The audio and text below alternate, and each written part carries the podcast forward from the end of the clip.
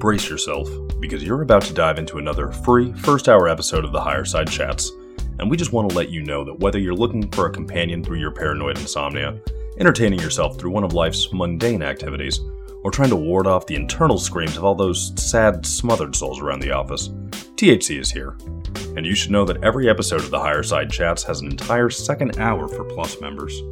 Sign up at the higher side chats dot com, and you'll get years of Plus show archives, lifetime forum access, a special invite to Greg Carlwood's monthly joint sessions, M P threes of T H C music, bonus episodes, tour videos, and ten percent off t-shirts, grinders, and whatever else ends up in the Higher Side store. It's eight dollars a month that you won't miss, so become a Plus member and treat yourself in these troubled times. Always action-packed and commercial-free, which means you'll unfortunately never hear my voice again.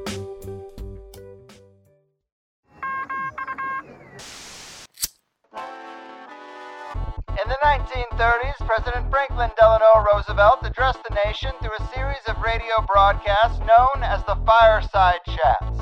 His aim was to reassure the common man that our society would recover from its troubled times. Well, we're far from nineteen thirty, and I deal with a different kind of fire.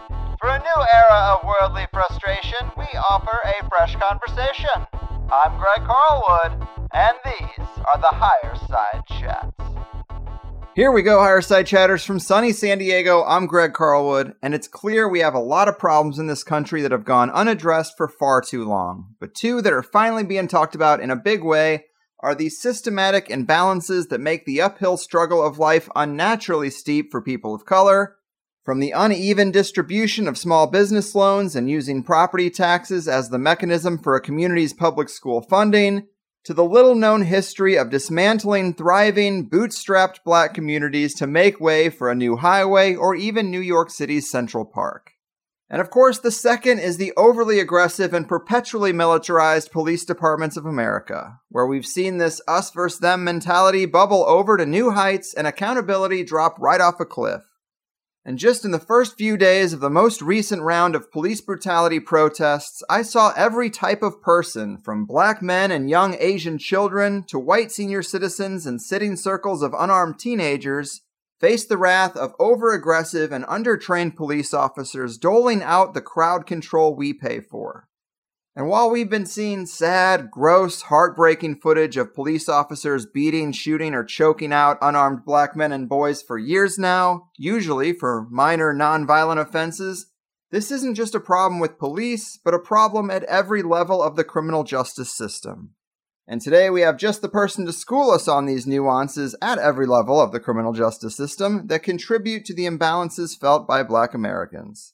Her name is Angela J. Davis, an expert in criminal law and procedure with a specific focus on prosecutorial power and racism in the criminal justice system. She's currently a professor of law at A U's Washington College of Law and previously served as the director of the D C Public Defender Service.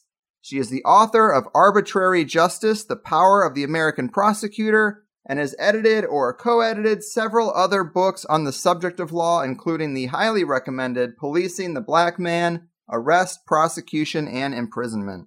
She won the American University Teacher of the Year Award in two thousand fifteen, the American University Faculty Award for Outstanding Scholarship, Research, Creative Activity, and Other Professional Contributions in two thousand nine, and the American University Faculty Award for Outstanding Teaching and a Full-Time Appointment in two thousand two. I couldn't be more psyched, so let's get into it. The ever-impressive Professor Angela Davis, welcome to the Higher Side. Thank you for having me, Greg. Yes, thank you so much for doing this. Inequality in the criminal justice system is something we've talked about here in the past, but I like to try and contribute positively to the momentum when something like this does have everyone's attention. And what I've really enjoyed about your work is that you go beyond just the one-on-one police encounters we've seen and point out that there are steps before that, and certainly many phases after within the system, that are heavily slanted against black men in particular. And I hope that by having you here, we can add those layers to the conversation rather than this binary choice that's emerging of do we want police or not. But how do you introduce this topic to people? I mean, beyond the latest attention it's getting, we've seen a lot of highly emotional video clips recently, but obviously this is not a new problem, is it?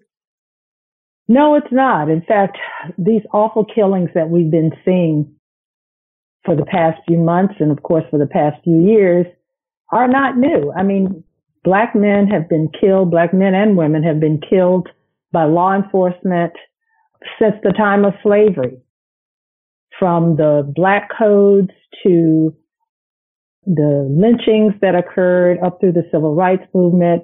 There's a history, a long history of unarmed Black men and women being killed by law enforcement for no justifiable reason. The only difference now is that there's cell phone video, and so now we're seeing it with our own eyes. But honestly, it's been going on all along, and, you know, no one ever believed it. You know, police officers would say that the individual was reaching for a gun or, you know, not giving any excuse at all, and no one believed the families of these victims.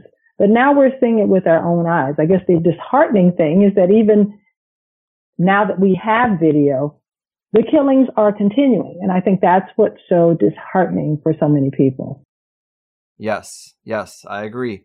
And when it comes to all the unfortunate statistics that you cite in Policing the Black Man to illustrate the inequities here, can you relay a few of them to us for those who might still need to hear them, or just really to point out what the studies and statistics show specifically? Well, there's numerous studies that show that there are unwarranted racial disparities in our criminal justice system at every step of the process from arrest through sentencing. African American men are six times more likely to be incarcerated than white men, two point five times more likely than Latino men. And if current trends continue, one of every three Black American males born today will expect to go to prison in his lifetime. And so are unwarranted racial disparities at every step of the process. And by unwarranted, I mean that Black and brown people in this criminal justice system are treated worse than their similarly situated white counterparts at every step of the process. In other words, we're not talking about an issue of Black people or Black and brown people committing crimes more than white people. We're talking about if a white person is alleged to have committed the same act as a Black person, they can expect to be treated better in our criminal justice system at every step of the process from arrest through sentencing. And countless studies demonstrate that. Yes, and I think that is the best approach, because obviously sometimes when you start having these conversations, people move it in that direction. But no, if you compare apples to apples, uh, some statistics I have here is data collected by the U S Sentencing Commission between December of two thousand seven and two thousand eleven revealed that Black men in federal prisons received sentences nineteen point five percent longer than white men sentenced for the same crime. Also, data collected from January first, two thousand fifteen to May thirty-first, two thousand fifteen revealed that African Americans killed by the police were twice as likely to be unarmed as white people. So, like, those are clear biases when you really chisel down to apples to apples comparisons. I mean, it's very telling, and a lot of those statistics do speak for themselves. Absolutely. I mean, it starts with arrest and with racial profiling, and going from there, you find that there are disparities in the way that cases are prosecuted, the sentences that you just mentioned, and so it is really at every step of the process. Mm-hmm. And in a recent interview, you said that in the last three years since Policing the Black Man came out, things haven't gotten much better, and in some ways they've gotten worse. What aspects of this problem would you say have gotten worse in the last three years? Well, I guess, you know, this book came out. We didn't expect that the killings of Black men were going to stop, right? We didn't expect that. But I guess what's so disheartening is that despite all of the efforts at reform, President Obama had a task force that put out all of these recommendations. There were some changes made at some police departments. You know, the killings have not stopped. And the reason why I guess I think it's worse in many ways is that the videotapes that continue to come out, people thought that that was going to really deter police officers from continuing to do this, but it has not, right? The videotapes that have been so horrendous, and I think the George Floyd videotape was probably the one that shocked the nation and the world more than any other. I mean, even since then, there have been numerous additional killings of black men, Rayshard Brooks in Atlanta, and a number of others who've been killed in the protests, whose names are not out there. And so I think that's what's so disheartening, is that despite all of the very clear evidence and despite the outcry, especially the recent outcry, which really feels a little bit different, these killings are continuing. And I think that's what's so disheartening and distressing to, to so many of us. Mm-hmm. Well said. And if we look at the deeper history beyond just the last three years, I'm curious how you think it compares to today, because there is this sort of simplistic type of thinking that says, well, the further we get away from slavery, the better things have been for black people. And maybe that's true, but has there ever been a time or a decade where you think we got it more right than we have it today? Or has it maybe not been just a strictly linear process? Well, you know, it's hard to say. I mean, if you look from the time of slavery to now, you can't say that things are the same. Of course, nothing compares to slavery. But I guess you would think that by twenty twenty, you know, we would have made more progress than we have made. I mean, I grew up in the segregated South myself. I grew up in Alabama. I remember seeing white and colored signs. I lived under that and through that. And I never thought that at the age of sixty-four in twenty twenty, I would be seeing worse racial violence than I personally witnessed as a child in the segregated South. And so it is hard for me to say that things have gotten much better, especially when it comes to this issue. Mm-hmm. Yes. And so if you engage in this conversation with someone who's more conservative, kind of like we mentioned before, it's not uncommon to hear, well, of course, there's more black men incarcerated, or police are more on edge when they're dealing with black men because look at the statistics of what demographics are committing more crime. I mean, we have all heard this sort of thing. Right. What are those people missing? What have you found to be the best way to engage in that kind of conversation when it comes up? I guess what they're missing is that if you just look at the number of African Americans that are in prison and you use that to try to measure whether African Americans are committing more crime, you have a deeply flawed analysis. Because if you're measuring criminality by arrest even, it's flawed. And the reason for that is there are a number of people who commit crimes who are never arrested for those crimes, right?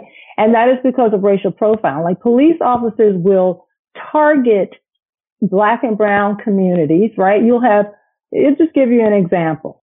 Let's say there's a group of white kids standing on a street corner, young boys, fooling around, maybe they're punching each other, whatever. Police officer might see them and just see a bunch of kids playing on the corner and keep on going, might wave hello or whatever. But time and time again, more often than not, when a police officer sees a group of young black boys just standing around doing what kids do, they are going to go over to them. They're going to stop them, question them, throw them on the ground, frisk them. And that's going to escalate into them arresting them because, of course, they're going to resist if they're not doing anything wrong, as kids will do, as adults would do. Then that leads to an arrest. And so you can see how this whole issue of racial profiling just starts the ball rolling, where you've got similarly situated people doing the same thing.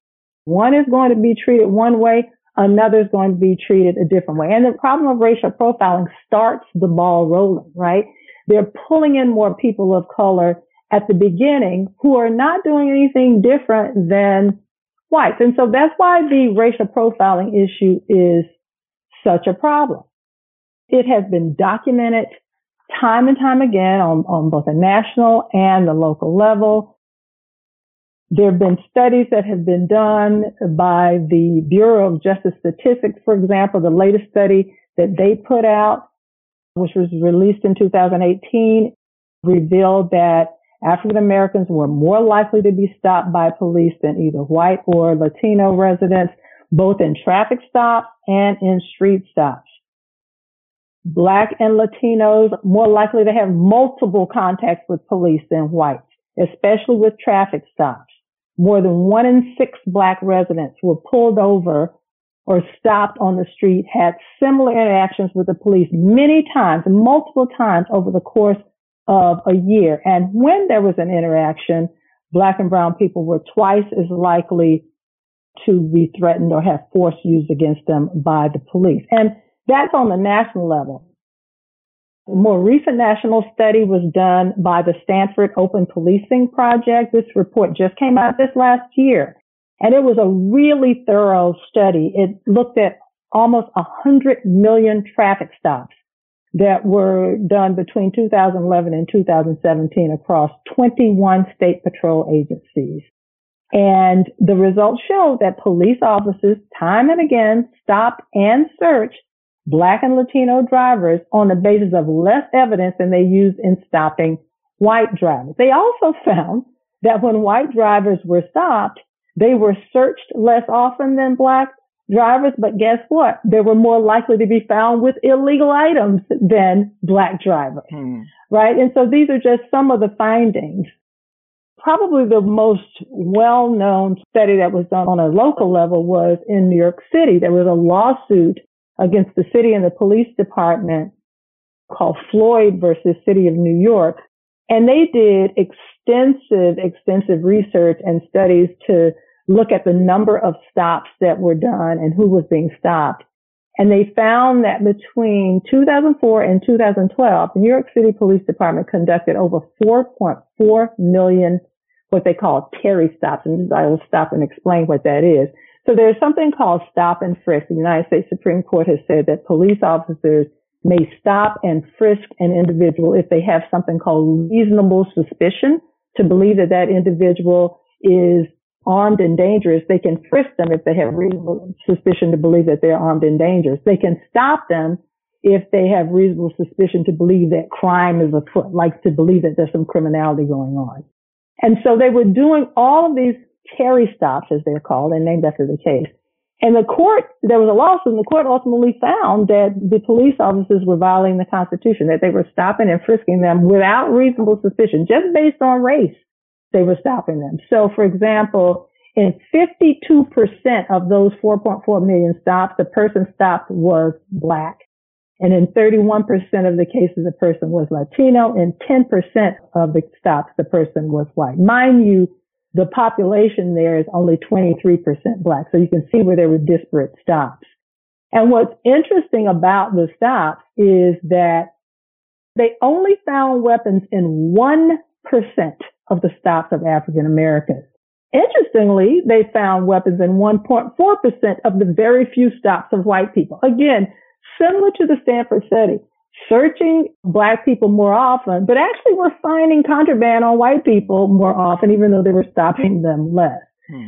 And so, you know, I could go on and on with the statistics, other studies, but every single one has shown that there's been unwarranted stops. So that's where it starts, right? If you're going to be picking out Black people to stop and frisk, of course you're going to end up arresting them more, and they're going to be in the system more, prosecuted more, and they're going to be more of them in prison. So just simply looking at the number of people arrested or the number of people in prison is no indication of criminality. There are a lot of white people out here committing crimes, but they're not being arrested, they're not even being stopped to start with. That's what the research is showing us.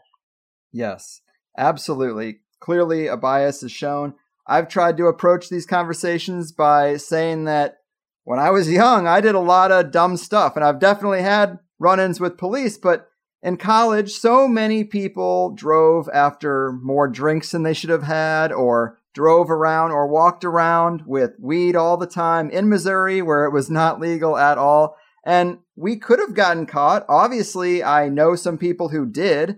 It's not like I ever felt as if I had a free pass because I was white. But if we're all doing these things from time to time and police are looking at the Black guys more suspiciously and searching their cars more often, obviously it looks like they're doing these things more often on paper. But profiling is going to warp those crime statistics a lot, as you just told us about. Yes, and The case of Rayshard Brooks is a prime example of this. So here's a man who was in his car, asleep, you know, on a fast food line. They call the police, and he's doing nothing but sleeping. They decide, you know, maybe he's intoxicated. They give him a breathalyzer test. He's intoxicated. And so they decide, all right, we're going to arrest you for D U I. Even though he's sitting in his car sleeping, he's not racing down the highway drunk, he's sitting in his car sleeping. Imagine if they had just said to Mister Brooks, look, buddy, what's your phone number? Let me call your family, have them come pick you up, you go home, sleep it off, and then let him go home. You know, and I honestly believe if he'd been white, they probably would have done that, you know, or give him a citation or something. Why did he need to be arrested? And of course, that arrest ended up escalating, and now he's dead. And so police officers have total discretion to decide whether to arrest a person. Even if they have the legal standard, which is probable cause, the Supreme Court says that if they have probable cause to believe that a person has committed an offense, they may arrest them. Probable cause is a very low standard, more probable than not, but they don't have to arrest them. And oftentimes they don't. They have discretion in deciding whether to arrest a person. They can see two kids fighting and just go over to them and say, hey, break it up, go home, you know, go home to your parents. And they do that a lot. But when it comes to African Americans and Latinos, the tendency is to arrest, to handcuff, throw them down, exert force, put them in the system.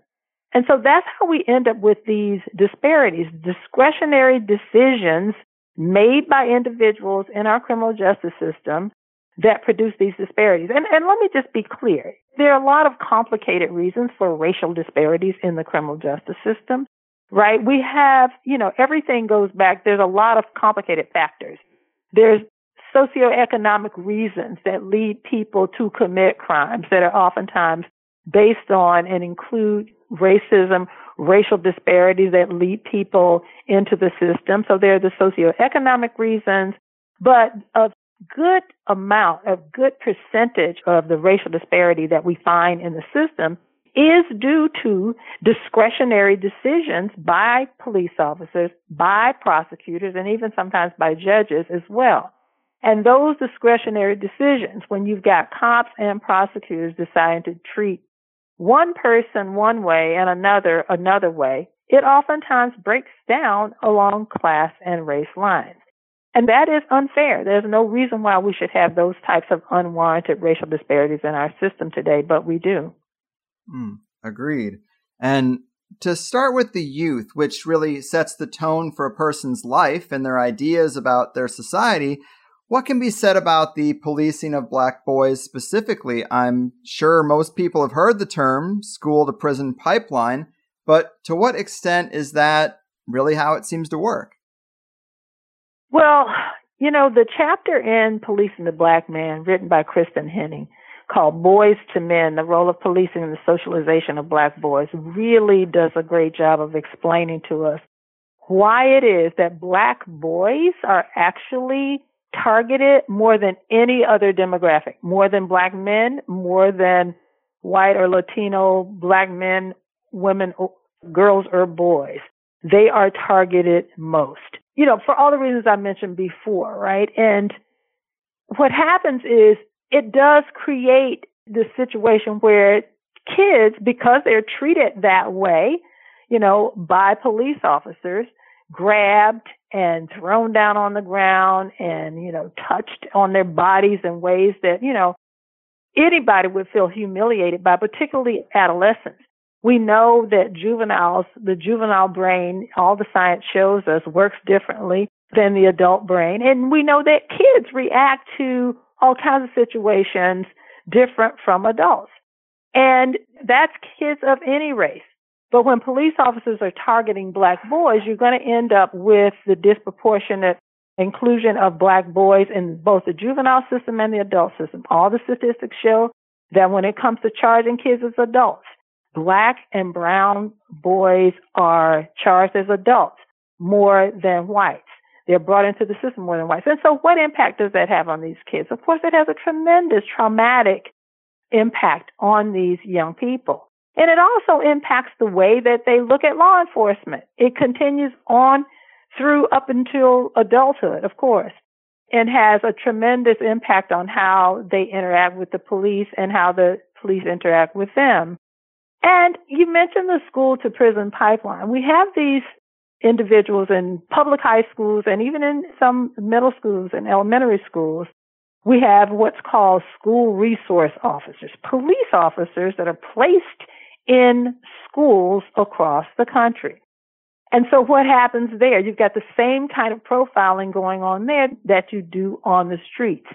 Why have police officers in schools? So the whole idea behind this at the beginning was presumably, theoretically, to create better relationships between police officers and kids, but that's not what happened, because police officers in these schools do what they're trained to do, and that is arrest people, use force, right, and to maintain control over individuals. And so they're doing it in schools. And when I was growing up, there were not police officers in schools. Kids got in fights all the time. What happened? They got called to the principal's office. They were put in detention. At worst, their parents were called. Now they're arrested. And this starts the whole school-to-prison pipeline. Why do we have police officers in schools? We've had countless examples of not only just kids being arrested, but kids being treated brutally, force being used against them. You know, we really need to take police officers out of schools for sure. Yes, I agree. I always thought that was weird when I went from private school to public school in high school, and there was a cop walking the halls, and it never made me feel good either. But I did have this statistic here where you say over half the students arrested at school in the United States and referred to the juvenile justice system are Black or Hispanic. While Black students represent only sixteen percent of student enrollment, they represent twenty-seven percent of students referred to law enforcement and thirty-one percent of students subjected to in-school arrests. Again, with that discretion, and at this young of an age, it does have ripple effects throughout a person's life. Absolutely. And you know, there's just no reason for it. I mean, kids should be treated as kids, and yet every single state has laws which permit kids to be charged as adults. You know, the age is different from state to state, but all states have those laws. And once a kid is brought into the adult system, they are treated exactly as an adult. They have no opportunity for rehabilitation and treatment or anything. And you know, this is a problem in all fifty states. Mm-hmm. That's another thing that gets me when people want to say, well, Black men are committing more crimes or are more violent. Well, on top of the statistics we already pointed out, the frustration that comes from the harassment or the general neglect of Black communities or the trap of poverty, that kind of stuff is going to push some people into a, well, screw it, I might as well get mine kind of mentality. But if we reverse engineer that, it starts with the way they're treated by law enforcement in their earlier encounters or the system in general. When people get so frustrated they give up, well, they're prone to commit crimes. So where is that mindset really starting? You know, a lot of times it's with these encounters. Yeah, I think that's right. I mean, in other words, I don't think that, you know, Black and brown kids are more inclined to have those attitudes than whites. It's just that white kids are not exposed to cops in the same way as Black kids. They're not treated the same. They're not even around cops because police officers aren't deployed to white neighborhoods, right? And they're not in a lot of the schools where upper middle class kids are, but they're in urban schools, they're in a lot of public schools, and, you know, we still live in a segregated society despite the fact that the laws have changed. Neighborhoods are still very segregated. Schools are still very segregated despite Brown v. Board because of the neighborhoods being segregated. And so you're having police officers dealing more with Black and brown kids than with white kids and bringing them into the system. Mm-hmm. And to quote you again, you write, Black men are policed and treated worse than their similarly situated white counterparts at every step of the criminal justice system, from arrest through sentencing. Well, obviously, we've talked about racial profiling. We know they're harassed more often in general to get to that first stage of an arrest. But walk us through some of those major steps that would come after an arrest, all the way up to sentencing. Where are we seeing the greatest injustices in those steps of the process? Well, I focus a lot on the prosecutorial stage. You know, there's been a lot of attention to police officers, and there should be a lot of attention paid to police officers. We can see with the events of the past few months and years, we must pay attention to cops. They have a lot of power and a lot of discretion on the street to stop and frisk and ultimately engage in encounters that can end up with people being killed. So we have to continue to pay attention to them. But we also must equally pay attention to prosecutors, and I think people don't pay enough attention to that step of the process. It's my contention that prosecutors are, in fact, the most powerful officials in our criminal justice system. And the reason why I say that, Greg, is because although police officers have the power to stop and arrest a person and bring them to the courthouse door, that's kind of where their power stops when it comes to that person's involvement in the criminal justice system. Once they bring the person to the courthouse door, it is up to the prosecutor to decide whether that individual stays in the system and what happens to them. And the reason for that is because prosecutors and prosecutors alone decide whether an individual is charged with a crime. And that's really what gets the person involved in the system. The police officer can only recommend charges. The prosecutor has total discretion in deciding what to do at that point. They can accept the recommendation. They can charge the person with something higher. They can charge the person with something lower. Or they can just simply dismiss the case, even if they have the power to charge. Let me just give an example to try to illustrate what I mean. Let's say a police officer arrests a person, and that person has five bags of cocaine on them. And the police officer brings them to the court and recommends to the prosecutor that that person be charged with possession with intent to distribute cocaine. That is a felony charge in all jurisdictions. It carries a mandatory minimum sentence. By that I mean, if the person's convicted, they have to serve that sentence. The judge has no discretion to give them a break, even if they're a first offender.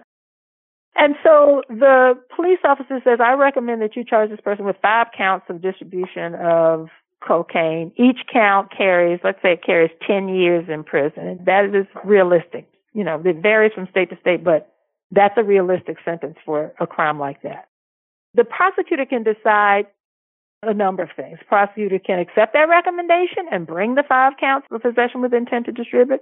Or the prosecutor can say, you know what, I'm just going to charge this person with a misdemeanor. Even though I can charge him with a felony, I'm going to give this person a break and charge him with a misdemeanor. That only carries one year in prison for each one. That's what I'm going to do. Or the prosecutor can say, um, this person looks like a good, decent person. He's college-bound. He's never had an arrest record. And so I'm just going to dismiss the case and let him go entirely. The prosecutor can do all of that, any of those things. Now, you can see how if the prosecutor decides to give favorable treatment to one person and, you know, dismiss their case and look at another person and decide to charge them harshly, it can create disparities. Oftentimes, way too often, those disparities break down along class and race lines. And just to be clear, you know, unless people think that it's hard for charges to be brought, and I can see how people might think that when they look at how these police officers aren't charged. It's very easy for prosecutors to charge an individual with a crime. The standard is probable cause, more likely than not, which is much lower than the proof beyond a reasonable doubt that they have to show at the time of a trial. And so it's very easy for them to pile on charges against the person. And that gives them an advantage at the plea bargaining stage, which we can also talk about. But before we get to that, I just want to, again, stress the problem of racial disparities.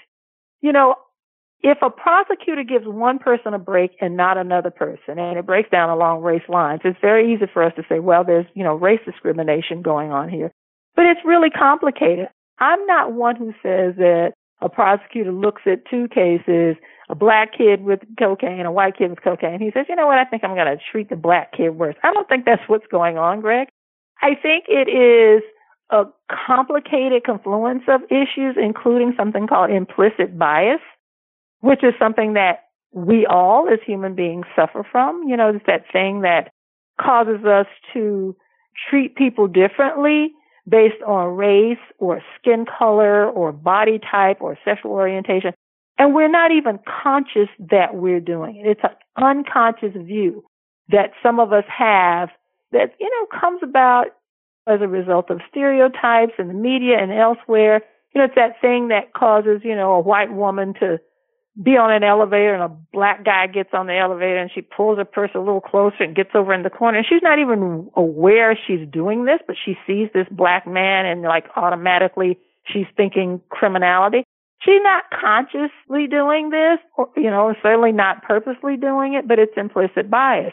And all of us of every race, creed and color, we all suffer from these implicit biases one way or the other.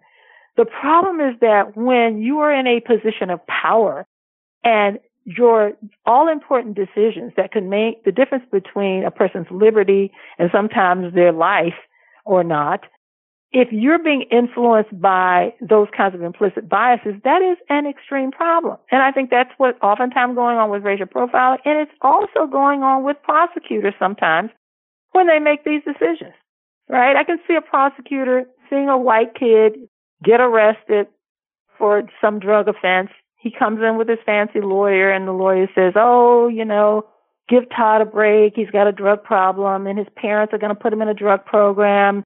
And if he finishes the drug program, please dismiss this case because, you know, he's a smart kid. He's headed to college. Please don't ruin his life. Give him another chance. And you can see a prosecutor saying, you know what? I used to do a few drugs when I was young, too. I don't want to ruin this kid's life. He's going to, you know, get his drug program, so let me give him a break. And I think no one would think there's anything wrong with that. I certainly don't think there's anything wrong with that. I think Todd deserves a break. The problem, however, Greg, is when Jamal comes through, having committed the same offense, he has a drug problem too, but he doesn't have a drug program. He doesn't have wealthy parents to put him in a drug program. He's got this poor, overworked public defender who comes with the same story, and the prosecutor's like, mm, he doesn't have a drug program. And he looks at Jamal. He doesn't see himself. Jamal's a high school dropout. He's not going to college. He doesn't have that same empathy for Jamal. And so Jamal gets charged with the felony. Is that a conscious decision on the part of the prosecutor? Probably not. And I would say definitely not. But it happens. And so what do we do about this, right? Do we blame the prosecutor? I guess my point is, I blame prosecutors because if they are aware that these disparities are taking place and they're not taking steps to try to eliminate them, I do blame them because they have the power to do so. As the person who makes the decisions about who's to be charged and who's not to be charged, prosecutors have the power to use that same discretion in ways to try to eliminate racial disparities in our criminal justice system, and I feel like they ought to be doing that. And some are starting to do it, and that's something we can talk about as well. Right. That is a really great summary, and it's what I find so unique about your work. Everybody's talking about police, but there are other conversations to be had that are equally important and pretty strategic for correcting this systemic issue. And obviously, it seems like we need to educate or train more than just the police on the streets, but people know so little about prosecutors. Mm-hmm. What can we say about that? I mean, how do we correct this? Most prosecutors are actually elected officials locally, right? Yes, exactly. There's something we can do about it. So the first point to make here is that most criminal cases are handled in state and local courts. We hear about federal prosecutors, especially lately. We're hearing about all this stuff's going on with federal prosecutors. There's a federal system and there's a state and local system. The vast majority of criminal cases are resolved on the state and local level. And state and local prosecutors are, as you say, elected officials. There are only four states and the District of Columbia. Those are the only jurisdictions where prosecutors aren't elected. In every other state, they run for office every four years. And this is on the county level. There's close to probably three thousand county or city prosecutors that are responsible for prosecuting cases on the state and local level. They run for office every four years. Very few people pay attention to district attorney races. Everybody's looking at the city council and the mayor. Very few people are looking at district attorney races. There's a reason for that. You know, until recently, and it's still true to a large degree, most of these prosecutors run unopposed. Many of them serve for decades. You go on the ballot box, there's only one name there, right? And so, of course, they're not going to be held. They don't feel they have to be accountable. The most important decisions they make, namely the charging decision and the plea bargaining decision, they're made behind closed doors. They don't have to justify those decisions to anyone. Like the charging decision, the example I gave before, that's not done in open court. And they don't have to tell the judge what they did and why they decided to dismiss a case or bring a case. They answer to no one. There's no transparency. And even though that's the most important decision, that and the plea bargaining decision, which we haven't talked about plea bargaining yet, that's a big issue mm-hmm. and a big problem in our system. And I hope we do have a chance to talk about that. Yes. But those decisions, they're not made in open court, and so no one really knows how they're made, and they don't have to justify making those decisions. And so when these chief prosecutors run for office, the way it works is you've got a district attorney, and then they have what they call assistant district attorneys that handle the cases in court. But the chief district attorney is elected. And by the way, they call different things. In some jurisdictions, they'll call district attorneys. In others, they'll call state's attorney, sometimes prosecuting attorney. In Virginia, they're called Commonwealth's attorney. Same thing. This is the elected position. When they run for office, they don't say, here's my charging and plea bargaining policies, and here's what I'm doing to eliminate racial disparities in the criminal justice. They're not talking about any of that stuff. All they're saying is, I'm going to be tough on crime, and I'm going to keep you safe. And if they have an opponent, the opponent's saying, well, I'll be tougher on crime. That's all they're saying. They're not talking about the real issues that really drive what they're doing every day. And most of the public is not educated about those issues. And so that is why I say to people, pay attention to your district attorney races. And more people need to be running for office and challenging them. And this is starting to change.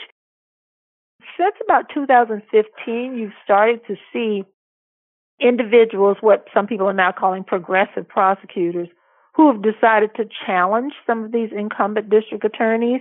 And these new folks are actually running on a platform of ending mass incarceration and reducing racial disparities and diverting cases out of the system. So just a few examples. There's Larry Krasner in Philadelphia, who ran on that platform and won. Kim Fox in Cook County, Chicago, ran on that platform and won. Rachel Rollins in Boston, and there are a number of others. But there's still just a handful of them. I mean, because there's three thousand district attorney races across the country, and there's maybe a couple of dozen of these new progressive prosecutors. They're doing really great work.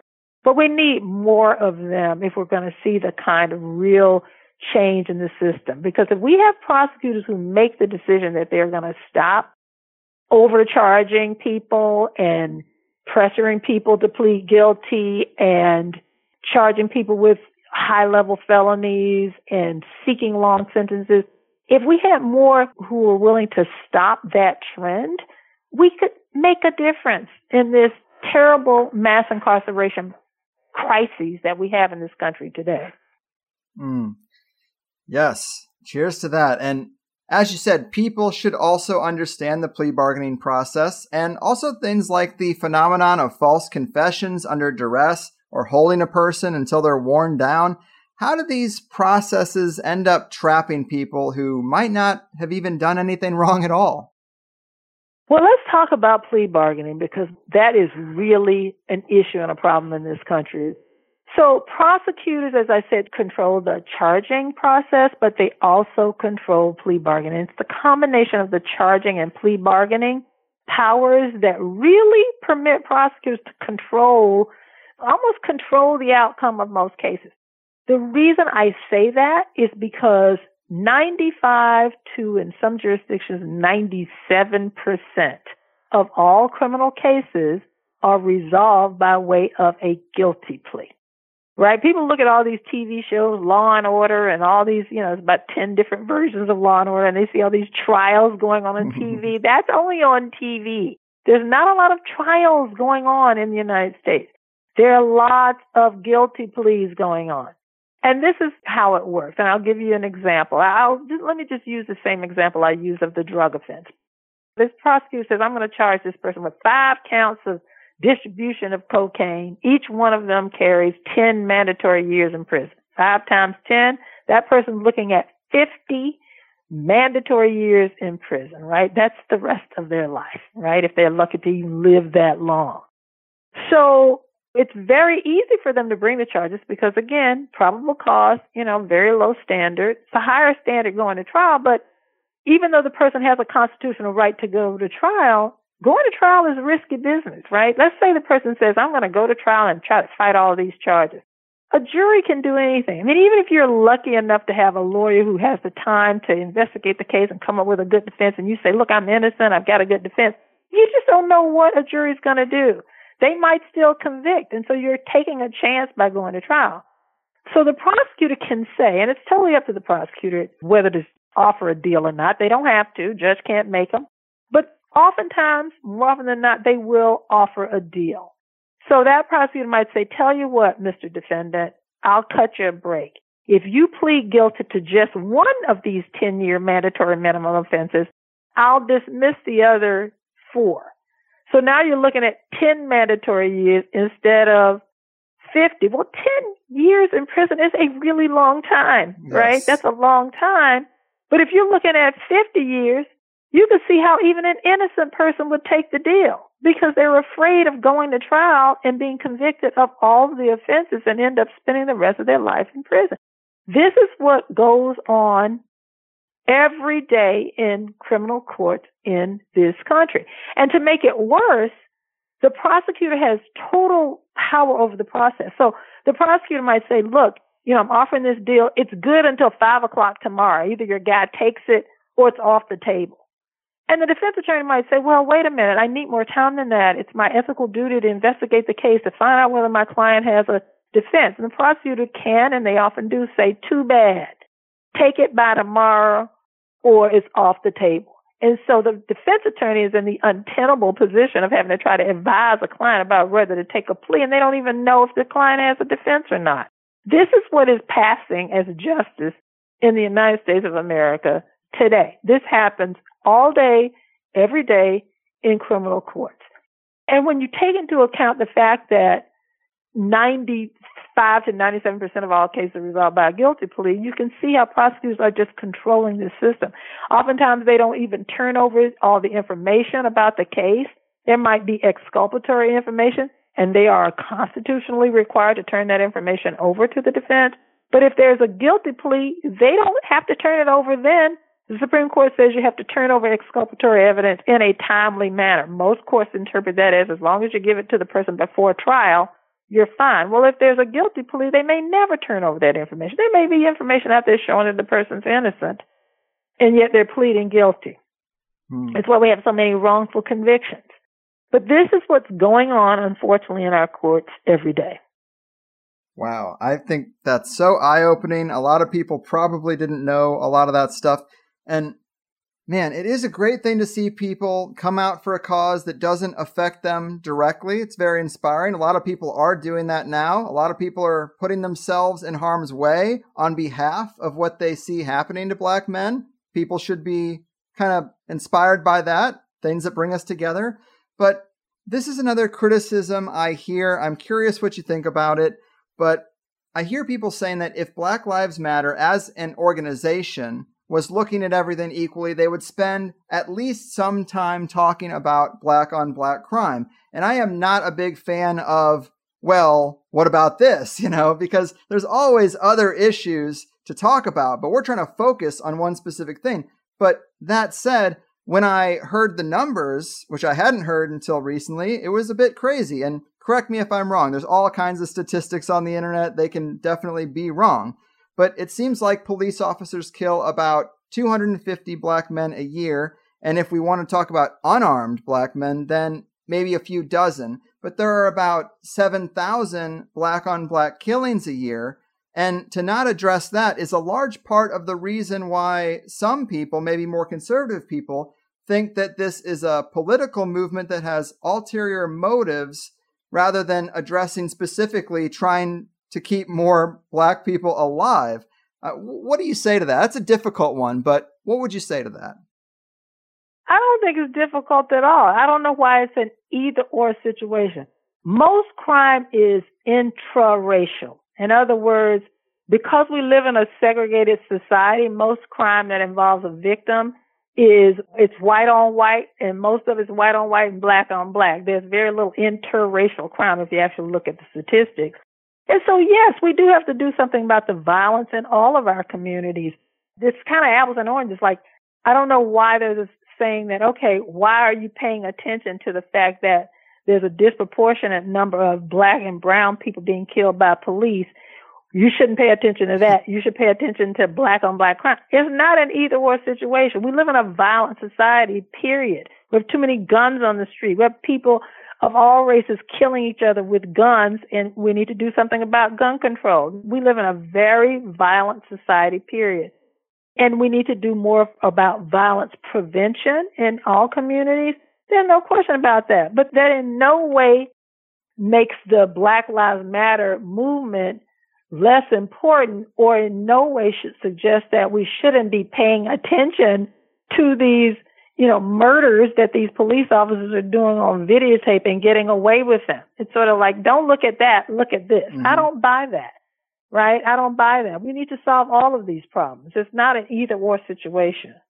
Yes, I think that's a great answer. I just had to ask before I even saw the comments section for this one, but Uh, okay, so in closing, like if you were in charge of the criminal justice system, what would be, say, your top three changes, policy changes, or things that you think maybe the protesters out there should demand that you think would have the greatest effect? I do think dismantling and reimagining and restructuring our police function needs to be at the top of the list for all of the reasons I mentioned in our earlier conversation. And I think people paying attention to prosecutors and holding prosecutors accountable, not only for prosecuting cops who kill people, because as you point out, that's like you know, a relatively small number when you compare it to all the other crimes. But we need to hold prosecutors accountable for the decisions that they make that have furthered and increased this problem of mass incarceration, and make sure that they're using their power and discretion to end mass incarceration and end racial disparities. And they can do that. There are prosecutors across the country that are doing that now. There are good models. Larry Krasner, I mentioned before, Kim Fox, and others. So we need to push for that. So on both the police and prosecution level, I would say those for me would be my top two. Um, and then, you know, just in terms of our sentencing laws, we need to change our sentencing laws. We have sentencing laws, as I said before, that have, you know, totally unreasonable sentences as compared with the rest of the world. There's no reason why there should be a law on the books that allows a person to spend the rest of their life in prison without any possibility of parole for a nonviolent offense. I mean, that makes no sense. So I would say that would be an overhaul as well. And I will say, you know, just in closing, I am feeling a bit hopeful, even though I have no reason to be hopeful because I'm sixty-four years old and it seems like things are just so terrible. But I really do think that what's going on now in this country and around the world, it's a sea change. I have to believe that.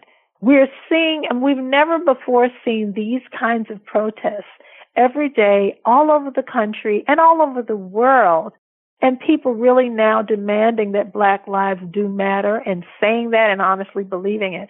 And the example, one example I give that just kind of really almost, you know, had a lot to do with me feeling this way is that there's a little town in Alabama called Mountain Brook, Alabama. It's right outside of Birmingham, or Montgomery, I think it is. And it's ninety-eight percent white. And there's like one percent African American. And they had a Black Lives Matter rally, and four hundred people showed up. And they protested. And I thought, wow. I mean, I'm from Alabama. And so, I mean, for I never, never dreamed I would live to see that day. And so people of all races now, I think, are getting it. And I think, unfortunately, for poor George Floyd, I think that incredibly awful eight minute and forty-six second videotape where we saw that police officer staring into that cell phone camera as if to say, tape me, I don't care, and just draining the life out of that man with his foot on his neck for eight excruciating minutes, or eight minutes and forty-six seconds.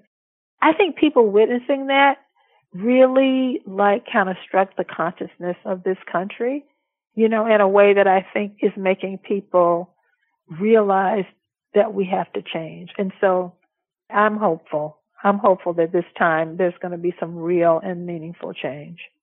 Yes, yes, me too. And I do like to focus on the positives. I've seen a lot of inspiring, tear-jerking videos of police and people hugging, police and protesters, and I guess putting themselves at risk of a virus even, and thinking that a hug is more important. And uh, it's just, there have been some inspirational things to look at. And, uh, you know, usually that's the best way to go. But you've been very generous with your time. Sorry we went a bit long. I really appreciate your expertise. Before I let you go, are there other things you're working on or other resources for people to follow up on that you'd like to highlight? Maybe remind them of the books that you have out there? Well, sure. I mean, my book, Policing the Black Man, you know, I'm not here to promote myself or the book, but it's an anthology and it's a book of essays. And we're really fortunate to have gotten a positive response from so many of the people I reached out to when I was putting this anthology together agreed to participate. And so Brian Stevenson, who I'm sure many of your listeners know of from the movie Just Mercy and from his incredible book, Just Mercy, he wrote the initial chapter in the book, Policing the Black Man, which is just an incredible essay about the history of racial injustice in this country leading straight up to today. Sherilyn Eiffel from the N double A C P Legal Defense Fund has a chapter called Do Black Lives Matter to the Courts? I already mentioned Kristen Henning's chapter. And so I'm saying all that to say that there's something there for everybody on a lot of different issues. And there are all kinds of great books out there. There are great book lists about race that are going out on the internet. I urge people to educate themselves. Right now is the time to do that, is to read, find out about the history of racial injustice in this country. You know, donate to organizations that are out there fighting injustice. There are many, not just the Equal Justice Initiative and the N double A C P Legal Defense Fund, but there are all kinds of bail funds out there and other smaller organizations that are out there, you know, trying to help. And find something, as I say to people all the time, everybody can't do everything, but everybody can do something. And so find that one thing that you feel strongly about, you know, and make a difference. Yes, amazing. Well, thanks for educating us. I definitely learned a lot from your work and those essays you mentioned. Keep fighting the good fight and take care out there. Thank you so much for having me, Greg. You got it. And that is a wrap, people. Angela J. Davis being the change that she would like to see in the world. I thought that was great. And this is Angela J. Davis, not Angela Y. Davis. I shouldn't have to say this, and it's ironic that I do when it involves an African-American guest. But you know, I digest a lot of material for these interviews, and on so many videos of Angela's speeches, I would see comments like, she should have never gotten out of jail, or don't applaud this Marxist, et cetera, et cetera. Well, that is a different person. Angela Y. Davis was a Black Panther and a fairly extreme activist, and I'm not going to give her whole bio or relay any opinions about her, except to say that I'm sure we'll have some similar comments here and there, and that kind of thing is so ignorant, it should be embarrassing. But it does relate to something I did expect to add to this wrap-up, which is that right now, our society is so polarized and lockstep with their quote-unquote team that it makes a show like this difficult to release a little bit. Which is sad, but a lot of people out there think that if I do a show with a law scholar about the unfairness of the criminal justice system, then I'm exposing myself as an extreme left soy boy Antifa radical.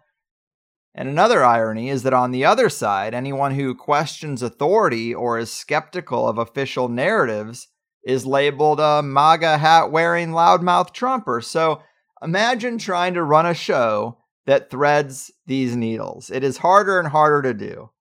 But for me, it's like, what is conspiracy culture except to examine how the empire manipulates minds and installs difficult economic ladders and treats the majority of us like disposable trash? To look at little microcosms of that shouldn't be weird. If a person asks me for examples of what I mean, why I am a conspiracy-minded person, a lot of the examples I use are ones that affected Black people specifically, like the Tuskegee experiments or the chemical sprayers on the Pruitt-Igoe projects in Saint Louis. Those would be two big examples. Or going all the way to Africa to test vaccines would be another one.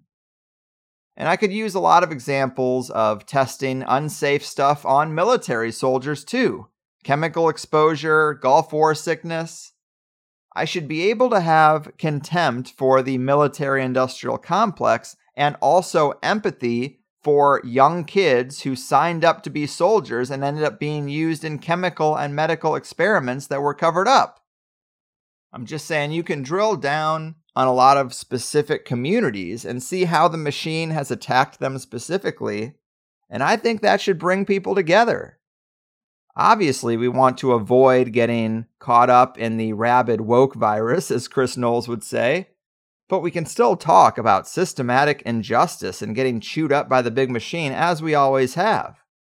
To say that you don't want to see skin color be a factor in the way people are treated should not indicate your political persuasion either.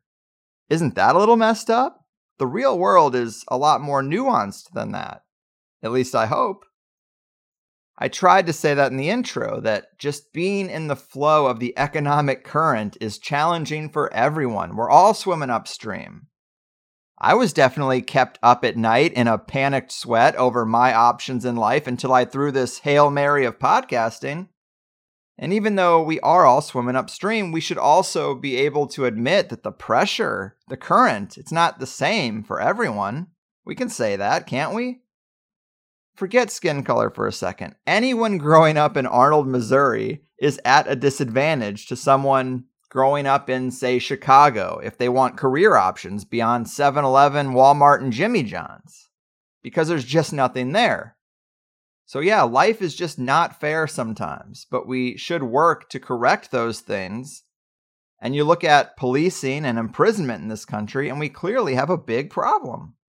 And I know because I've definitely been harassed by police. I've been pulled over doing nothing. In one instance, told to get on my knees and had three or four cops standing with their guns aimed at my back, screaming orders with floodlights in my eyes at night. I wasn't mouthing off. I did not do anything wrong. I told this story already. The point is that it could be your friend or son or cousin in that situation, skin color aside, and we should work to make sure that most of them survive those encounters. And so don't neglect to prioritize this problem because you think it's someone else's. And I tried to express that in the show by asking Angela some questions on behalf of the more conservative parts of this crowd. I've heard these counterpoints my whole life, and I don't think they're very strong, and it's definitely not comfortable to ask someone like Angela some of these things because of how I know it can make me look. But those are the people that I would like to see changed by an interview like this. So I was trying to bring up their talking points for this kind of discourse. That's all. And from my experience, which is clearly anecdotal, the black people that I've been close with have pretty thick skin. They can talk about this stuff pretty openly and in a very raw way. And in my conversations, we have had a good laugh over when the white boy steps in it a little bit.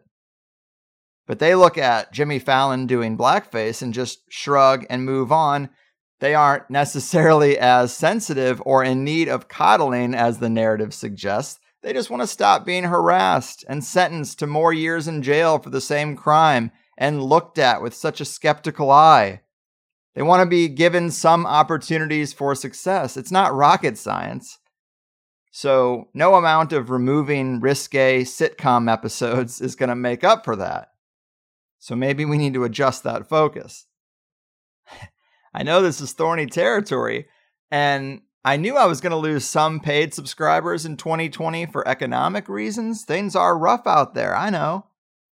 But people on both sides are also very triggered by these little words and phrases that they think are owned by their political opposition.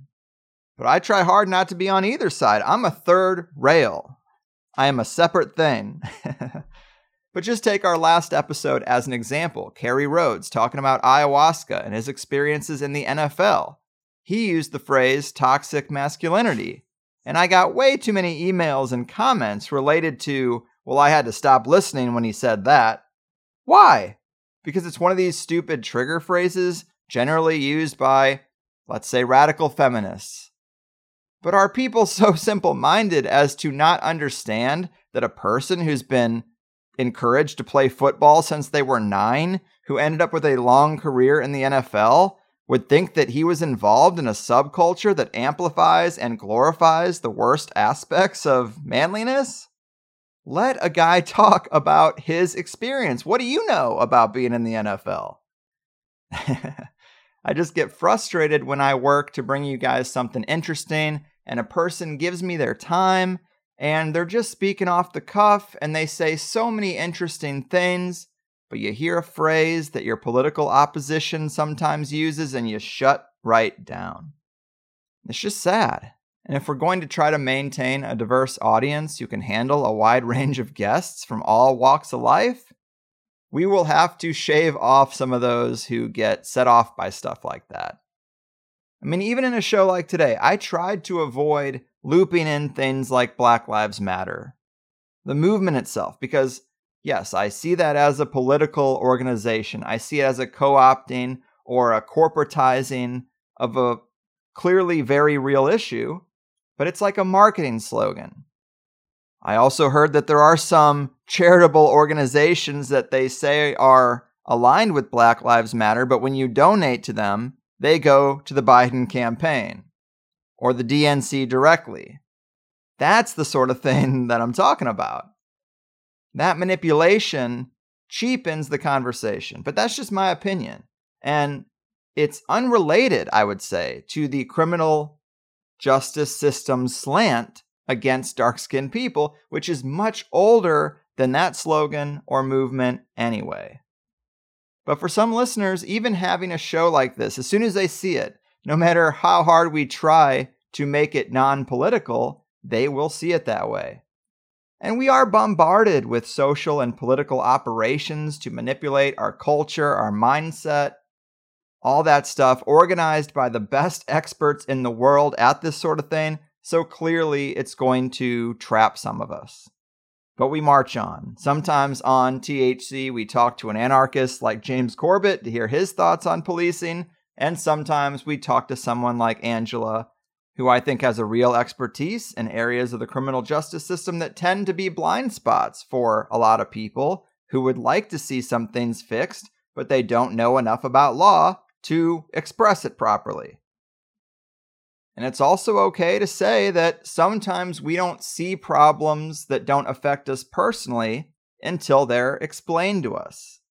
I'm six one. I never considered a girl's height in dating, but I have shorter friends who clearly factor that in constantly to any relationship they're interested in pursuing.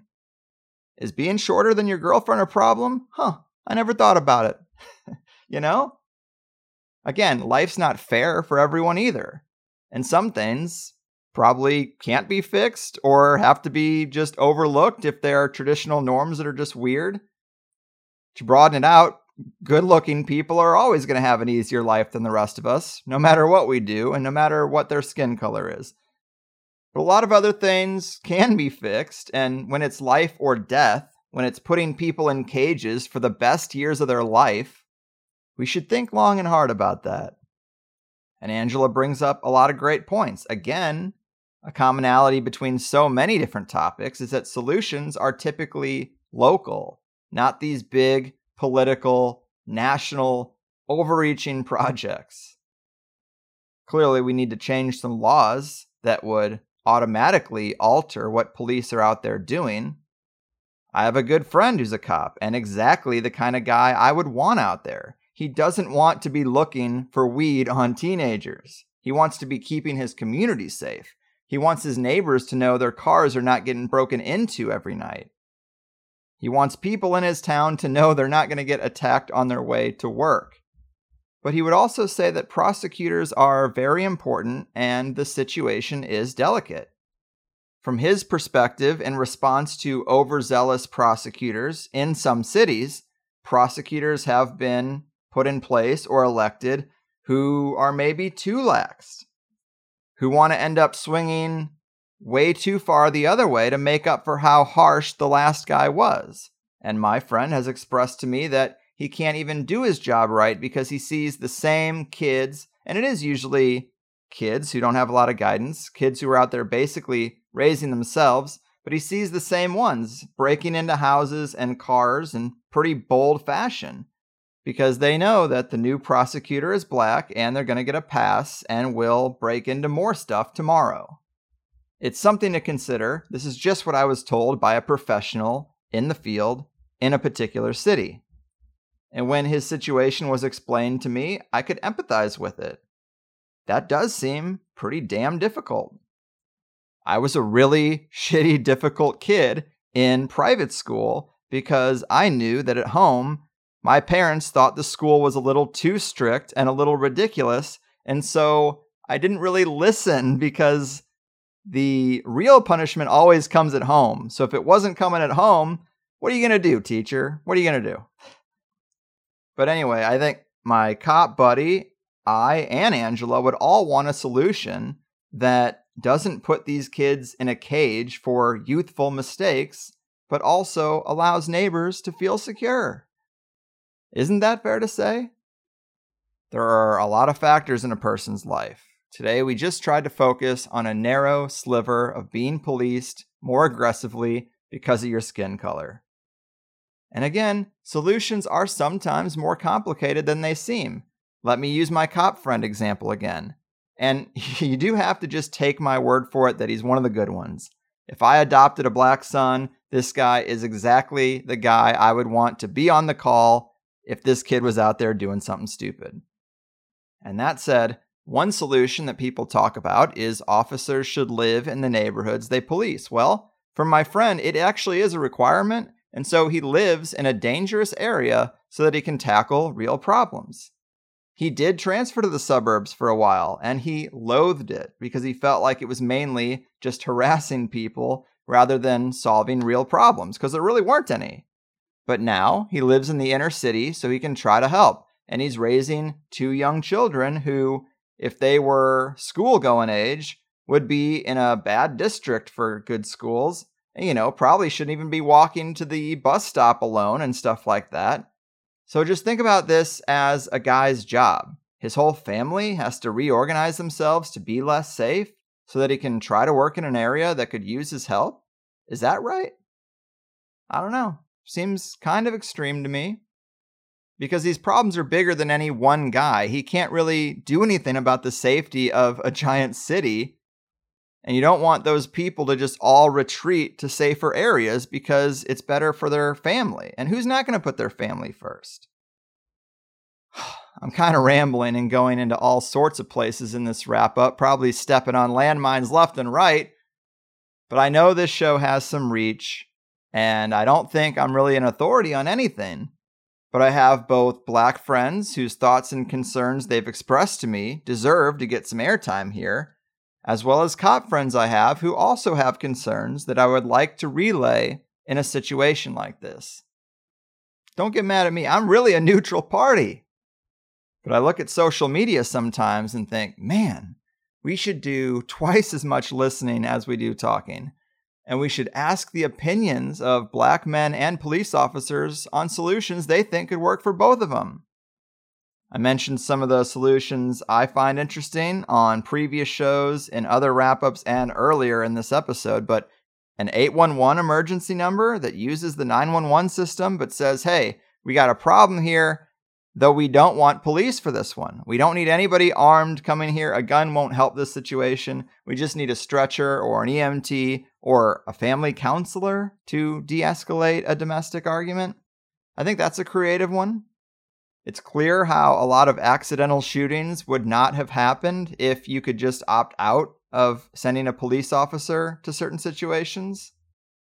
How do we weed out bad cops? I think they should have malpractice insurance like doctors do. And I think any lawsuits or accident payouts should come from pension funds. If police unions are there to protect police and their retirement funds, well, you better work on behalf of the good ones to protect that money from the problem officers. We clearly need to decriminalize drugs so that having some weed is not a reason to drag a person out of a car. We should probably scale back traffic laws so that we can create conditions where we aren't having a mild heart attack because a cop gets behind us, and if I forget to use my turn signal because I'm nervous, it's not going to cost me five hundred dollars in a day in court or worse, get me pulled out of the car and talked to like a piece of shit. Police should be far better trained in unarmed combat and should probably train on an ongoing basis, not just to get onto the force. I heard that barber school is longer than the police academy in some places, which is obviously insane. But we also had that story from a few years ago about police with too high of an I Q not being hired. Because, let's see, let me put on my conspiracy hat for a minute. I think they want a powder keg situation. I think they want conflict and accidents and racial tensions because it keeps us from rallying around and putting the spotlight on the capstone cabal. But that's another show. I think things on the reform list I mentioned are sensible, efficient, and don't require us to start from scratch. Don't let them problem reaction solution us into some federalized national corporate police force. But on top of that, yes, paying more attention to our prosecutor elections. Who's your district attorney? Do you know? A lot of us are lucky if we even know our mayor. But we got to reclaim these positions. Local, local, local.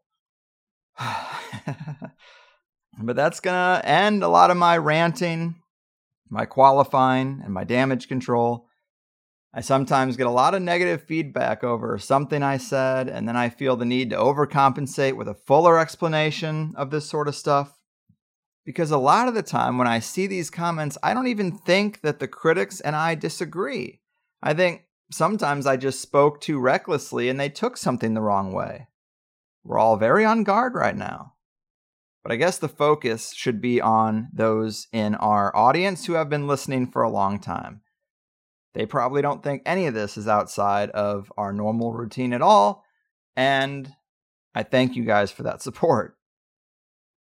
But yes, Angela J. Davis, the book is Policing the Black Man. If you want to learn more about this issue from all angles and from multiple voices, or Arbitrary Justice, if you want to dive deeper into the power of the American prosecutor. Reach out to Angela and thank her for her work if you feel so inclined. I'm sure looking at my website and the titles of previous episodes and even just the name of the show can turn off a serious person like Angela, but she was willing to give us a chance, so let her know it was appreciated if we can. I know she was on a tight schedule, and two hours is a long time to talk to somebody like me, and a lot of our time was taken up by tech issues and bad signals, so obviously that was all edited out, but it took time, and she was a very good sport in all that comes with the hassle of a T H C interview.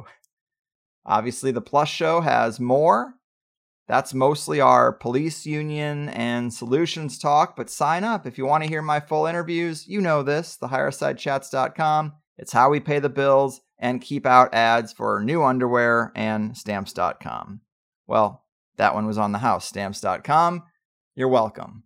And that's it for me today. Do take care out there. Your move, police unions, prosecutors, and protectors of the unjust system.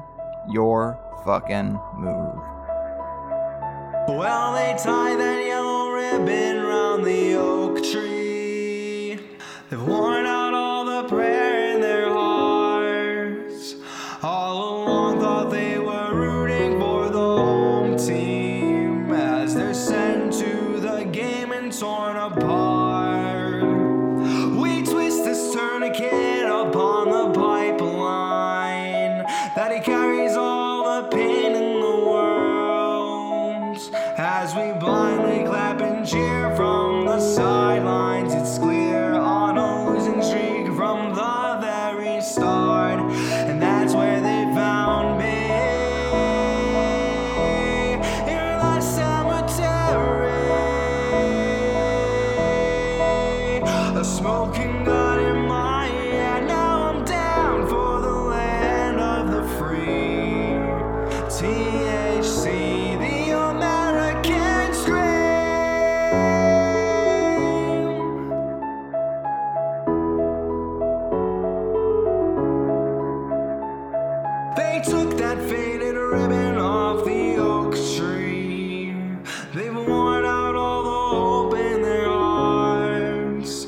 all